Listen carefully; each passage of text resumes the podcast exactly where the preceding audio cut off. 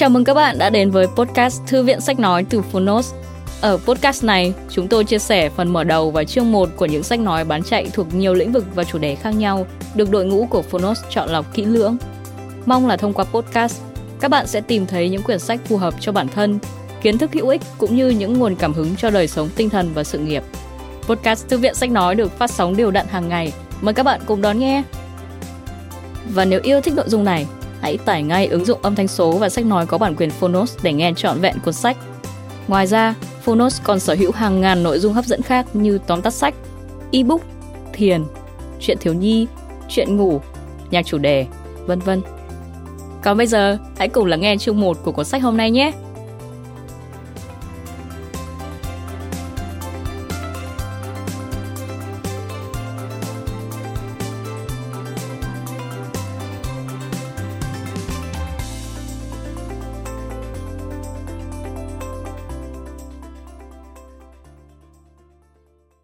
Bạn đang nghe từ Phonos.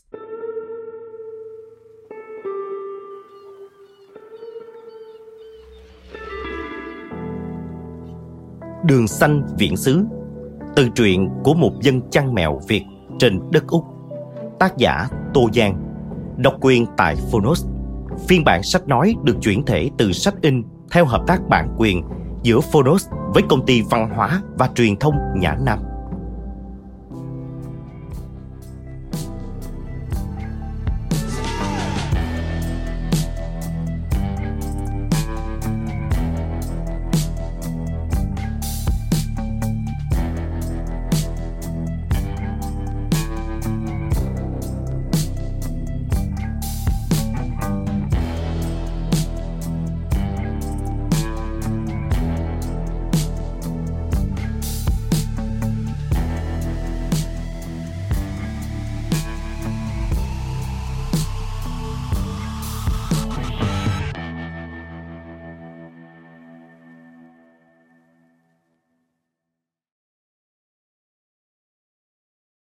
Vì sao tôi viết cuốn sách này?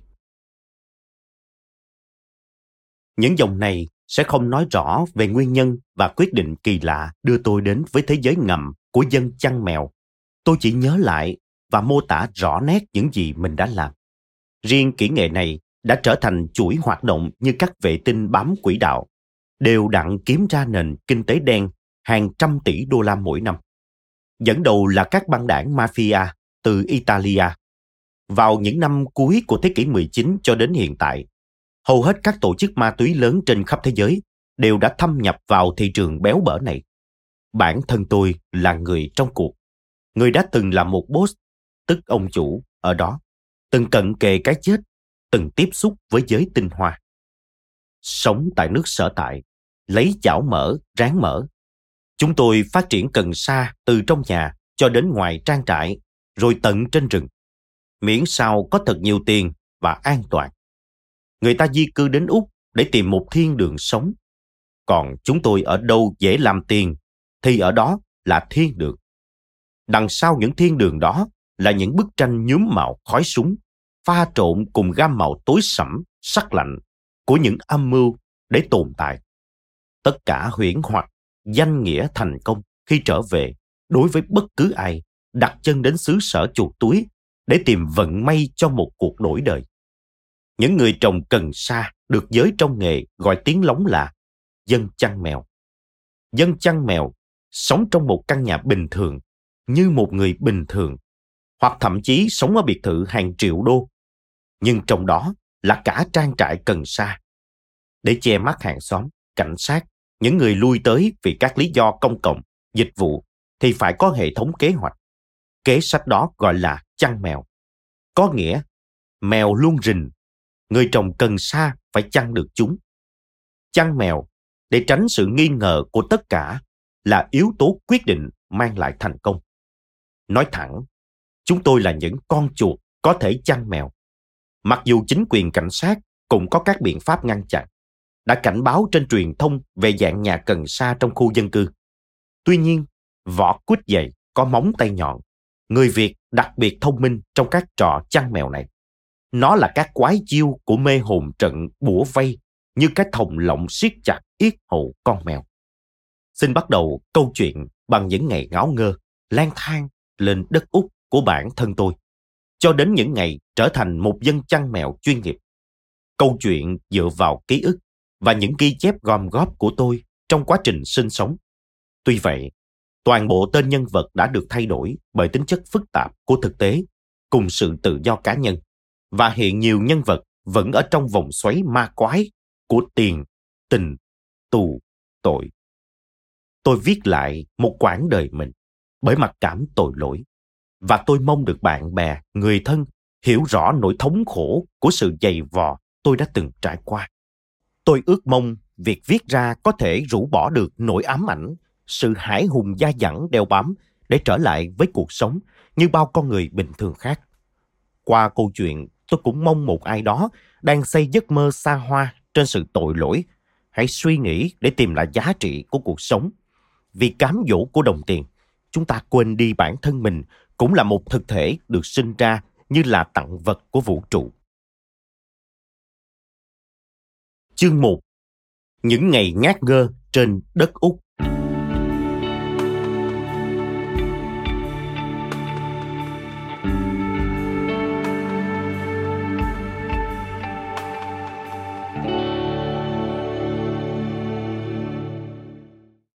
Lần đầu tôi đặt chân đến sân bay Tulamarin là vào sớm ngày 3 tháng 9 năm 2013. Lúc này Melbourne đang là mùa đông nên khá lạnh. Cái lạnh của khí hậu ở đây rất xe sắc.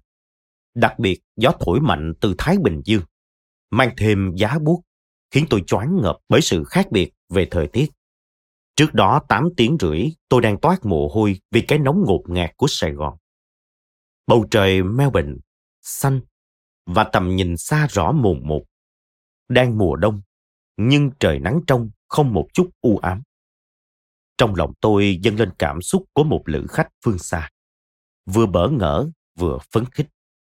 Phải chăng đây là miền đất hứa cho tôi? Tôi thầm cầu khấn. Xin hồn thiên trời đất, cho con đặt chân lên đất này.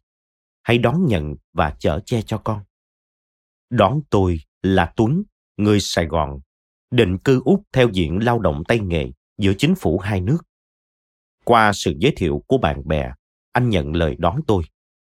Là một người làm nghề giết mổ gia súc, nhưng Tuấn tỏ ra khá sành điệu và trải đời. Con đường từ phi trường tới vùng St. Albans, phía tây bắc Melbourne, Victoria khá vắng vẻ trong buổi sáng.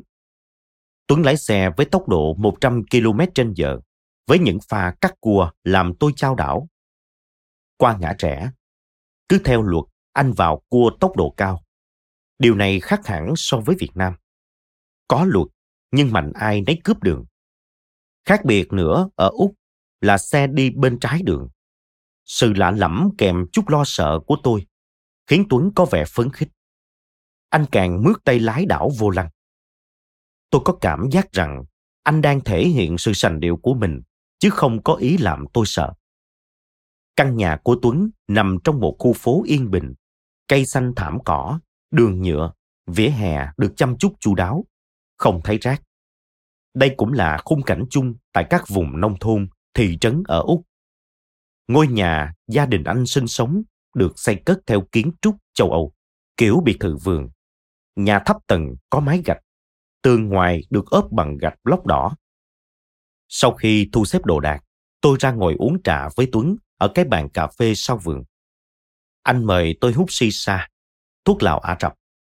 Nhưng tôi từ chối và rút vội điếu thuốc lá ngựa trắng mang theo từ Việt Nam. Mời anh, rồi chăm cho mình một điếu.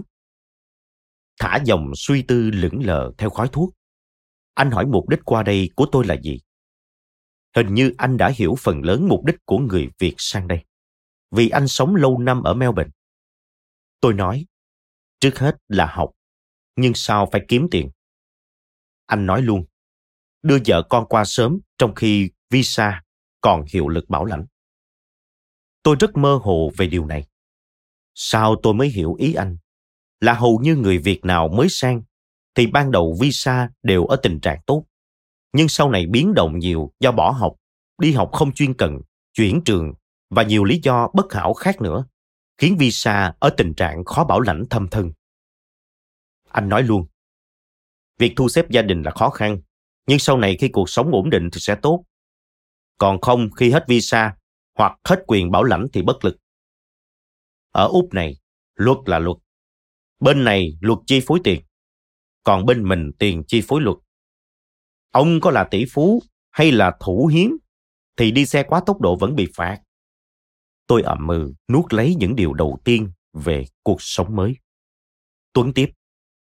Còn nếu muốn có nhiều tiền thì chờ đó. Hoặc tôi sẽ kiếm công việc cho. Cụ thể là đi trồng cần sa. Tôi đoán biết Tuấn không phải tay mơ trong giới cần sa. Tôi mở lời. Ừ thì cũng muốn tìm hiểu về nghề này chút.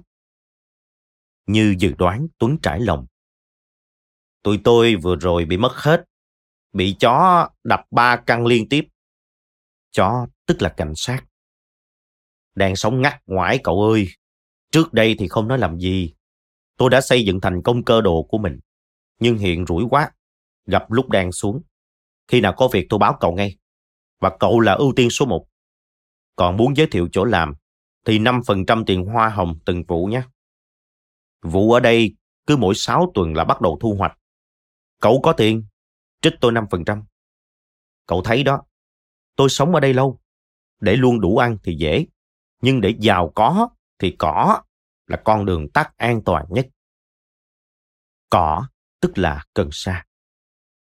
Vì cảm thấy bất tiện khi ở cùng với một gia đình, tôi chuyển đến ở chia phòng với tình, một thanh niên cùng quê và hiện vẫn đang thất nghiệp. Qua diễn đàn Game Top 11 Football Manager trên mạng, tôi quen tình. Trùng hợp là cả hai chúng tôi cùng lớp tiếng Anh tại Học viện Công nghệ Melbourne, viết tắt là MIT. Nhưng cậu chỉ xuất hiện đúng hôm duy nhất là buổi nhập học, rồi bỏ luôn cho đến cả tháng. Cậu chỉ có mục đích duy nhất, không phải là kiếm tiền, mà là kiếm nhiều tiền. Tình rất thoải mái và đầy tự hào khi nói tới những kinh nghiệm đầu tiên về cần sa với tôi. Em mới qua hai tháng, trồng cỏ trong một căn nhà gần đây. Đã mua tặng vợ được một chiếc nhẫn kim cương 15.000 đô Úc rồi. Rất tiếc, hiện mất việc vì căn nhà em làm cùng Quyên. Đứa con gái cùng ở thành phố Vinh đã bị cảnh sát phát hiện. May mà tụi em thoát. Tôi lúc đó chưa biết gì và khá choáng về mức thu nhập của tình. Tính từ thời điểm này trở về trước, các căn nhà cần sa khi bị phát hiện thường rủi ro về bắt người rất thấp vì cảnh sát hầu như ít quan tâm đến việc này. Họ chỉ nghe hàng xóm báo và đến dẹp bỏ tổ hợp cần sa đó là xong. Cũng hầu như không có cuộc điều tra bắt bớ nào xảy ra sau đó. Những điều này khiến tôi tự tin hơn. Tôi sẽ xác lập những nguyên tắc làm việc thật chuẩn để cảnh sát không thể bắt được tôi. Sau đó, tình đi Sydney để tiếp tục trồng cần sa. Nghe anh ta nói sẽ làm cho một cặp vợ chồng người Hà Nội Họ có hai căn nhà trồng cần sa đang cần người chạy. Tình tỏ vẻ hạnh phúc, mắt anh sáng lên khi chia sẻ với tôi về những triển vọng tiền bạc khi cùng lúc làm hai căn nhà cần sa. Ăn 50% lợi nhuận mỗi căn, thì ước tính một năm cũng động cỡ 10 tỷ tiền Việt. Trong đêm tình đi, chúng tôi đã nhậu với nhau tới khuya. Đây là lần đầu tiên tôi uống bia VB, Victoria Bitter loại bia thông dụng nhất ở tiểu bang Victoria. Đi đâu, nhà nào hầu như cũng dùng loại bia dễ uống này. Chai bia đơn giản, nhỏ gọn và nắp bia có thể mở bằng cú vặn tay. Trong đầu tôi thoáng nghĩ, tại sao Việt Nam không ứng dụng công nghệ sản xuất loại bia này nhỉ? Thực ra cứ làm tốt như người ta là cách làm luôn đúng mà. Không có tiền, đồ nhậu chỉ là ít mực khô và lạc rang tôi mang từ Việt Nam qua. Tình hứa hẹn nếu có công việc tốt sẽ giới thiệu để tôi đi cùng. Nhưng trong thâm tâm tôi nghĩ, một lúc làm hai căn nhà mà không giới thiệu để tôi đi làm cùng thì cũng chẳng thể trông mong gì ở gã thanh niên gầy gò này. Thường thì mỗi người làm chạy một căn nhà mới đảm bảo an toàn. Sống trong căn nhà cùng những du học sinh ở vùng Maston, Victoria những ngày sau đó, tôi mới thực sự bắt đầu vật lộn với cuộc sống này. Đây là căn nhà của ông Đức, giáo sư người Việt giảng dạy tại Đại học Melbourne. Di cư sang đây theo làn sóng tị nạn sau biến cố 1975 thuộc tầng lớp trí thức, nên ông Đức quan tâm rất nhiều đến các thế hệ con em của Việt Nam sau này. Ông nói, không hiểu sao ông cũng là giáo viên giảng dạy, mà mỗi khi nhìn thế hệ sau của đất nước, cứ thấy nền giáo dục luôn cải tiến bằng cách đi lùi. Đơn giản, giáo dục phải có triết lý. Thế mà nền giáo dục nước mình là thứ hỗn tạp của sự phức tạp. Tôi dạy cho sinh viên những kiến thức sơ đẳng thôi, nhưng tôi gợi ý cho họ nghĩ xa. Tư duy phản biện là nền tảng của xã hội tự do, mà ở đó con người có thể được khai phóng. Không thể nhồi nhét học sinh sinh viên bằng những mớ lý thuyết cũ mềm mà không chịu thay đổi. Nghe những câu chuyện ông nói đầy tâm huyết về đất nước, lòng tôi chạnh nỗi buồn cho thân phận mình. Tôi thường giúp ông mỗi lần ông qua cắt cỏ dọn vườn cho ngôi nhà. Vì hiện ông và gia đình chuyển về biệt thự khang trang ở trung tâm mua sắm High Point gần đây. Căn nhà này chia thành bốn phòng ở. Tuy cũ kỹ nhưng cũng là điều kiện tốt cho những du học sinh thuê. Ngoài ra phía sau còn có một căn nhà nhỏ dành cho hai người Ấn Độ thuê. Phải nói, ở Úc, hầu như nhà nào cũng rộng rãi, đất đai thoải mái. Chính vì thế tôi thường đá bóng một mình trong khoảng sân cỏ rộng của căn nhà. Đứng tên trên hợp đồng thuê này là Thúy, một du học sinh người Hà Nội sang Úc du học từ lớp 10 đến đại học. Và hiện cô đang làm thêm ở phòng mạch bác sĩ gia đình.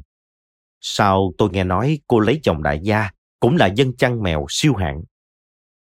Thúy là một người chân tình, tâm tốt, luôn động viên tôi cố gắng để đạt kết quả, rồi sớm trở về chăm sóc gia đình. Tôi ngạc nhiên vì Thúy khá sành về Cần Sa. Cô nói, bởi đã sống lâu ở đây rồi, và bạn bè toàn dân trồng cần hết cả.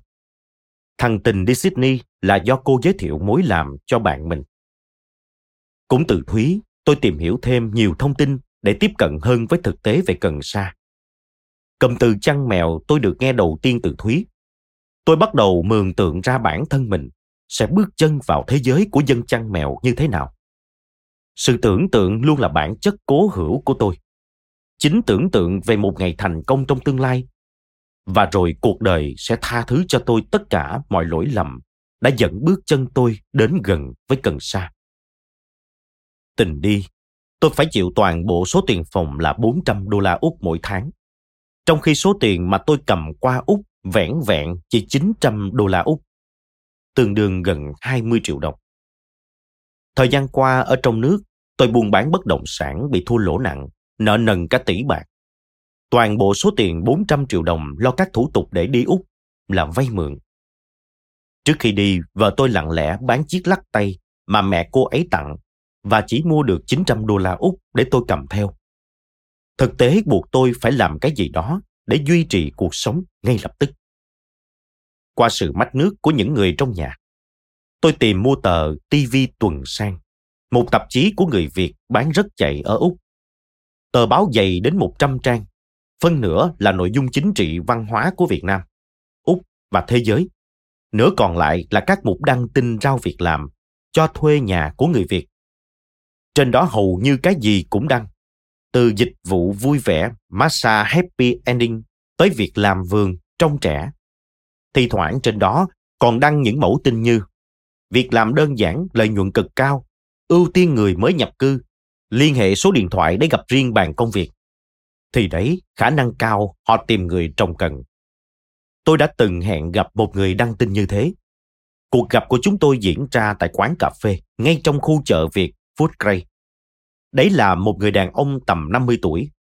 Ông ta hơi gầy và ánh mắt mệt mỏi được giấu đằng sau cặp kính hiệu Gucci đắt tiền. Cặp ria mép để dài và chăm sóc cẩn thận. Sau khi hỏi rõ về tôi, ông ta bắt đầu nói. Ở Úc này, muốn làm giàu chỉ có làm bẫy. Chú em hiểu không? Nếu muốn, thì làm cho anh. Lương anh trả cứ mỗi 6 tuần 15.000 đô. Tôi buộc miệng Vậy làm gì hả anh? Ông ta đáp thản nhiên. Đi chăn mèo. Trồng cỏ chứ làm gì? Nếu không lấy đâu ra mức lương như thế nổi, chú em. Quả thực, ánh mắt ngơ ngác và lạ lẫm của tôi khi tiếp xúc đã không qua khỏi cặp mắt dày dạn kinh nghiệm của người đàn ông này.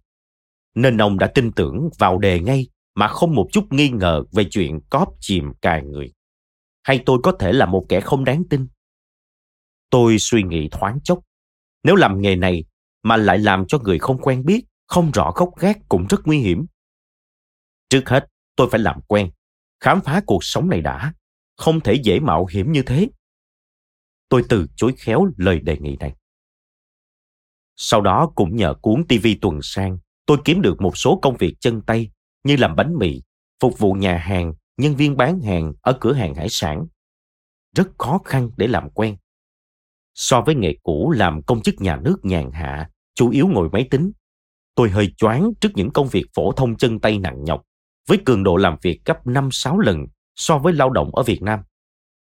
Khi làm việc, chỉ biết đến làm, không thể nghe điện thoại, không thể hút thuốc, không thể nói chuyện, hầu như không dừng tay, vì mỗi người làm luôn được chủ lao động tính toán kỹ lưỡng, là mắt xích và cổ máy liên tục chạy tối đa công suất.